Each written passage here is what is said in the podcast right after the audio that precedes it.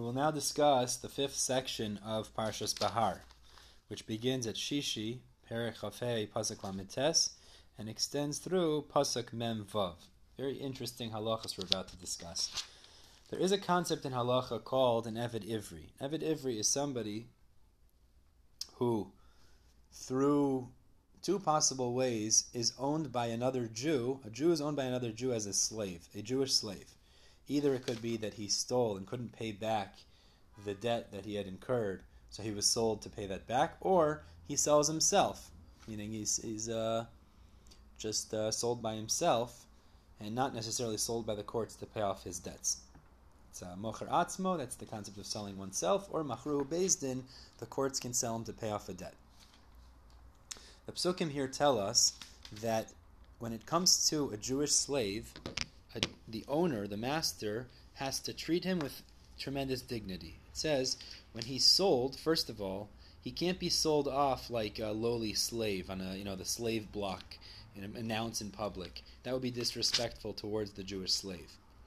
In addition, when he's working for the Jewish master is not allowed to treat him with disrespect and ask him to do things that he doesn't really need to be done, or lowly activities without an end goal in sight. In addition to that, during the length of the servitude of the Jewish slave, the Jewish master is responsible to support that slave's family, meaning that slave had a family, a wife and kids.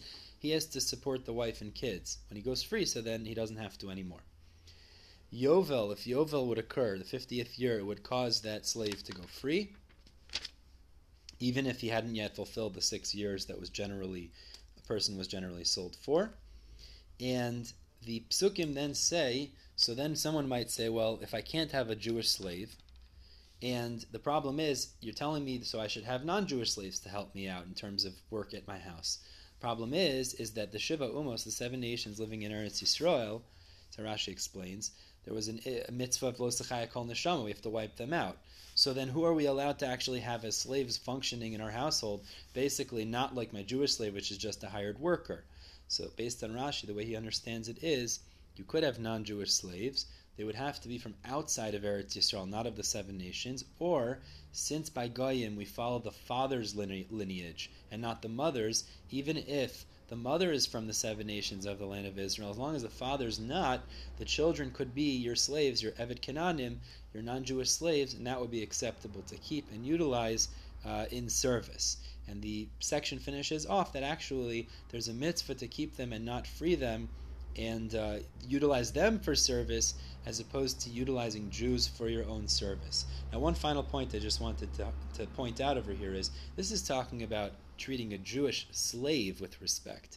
But at the end of the pasuk, it says, ish ba'ochiv, pasuk mem vav, a man with his brother, and that includes, says Rashi, that a nasi, a leader, has to treat the people with respect, hu melech b'misharisav, as well as a king with his subjects. You can't treat them with disrespect or act too aggressively with them. So if when it comes to a slave, a Jewish slave, who you own the slave, you have to treat him with dignity and respect, you can't abuse him. Certainly then, another Jew we have to treat with the highest level of dignity, the highest level of respect. Everybody have a wonderful day.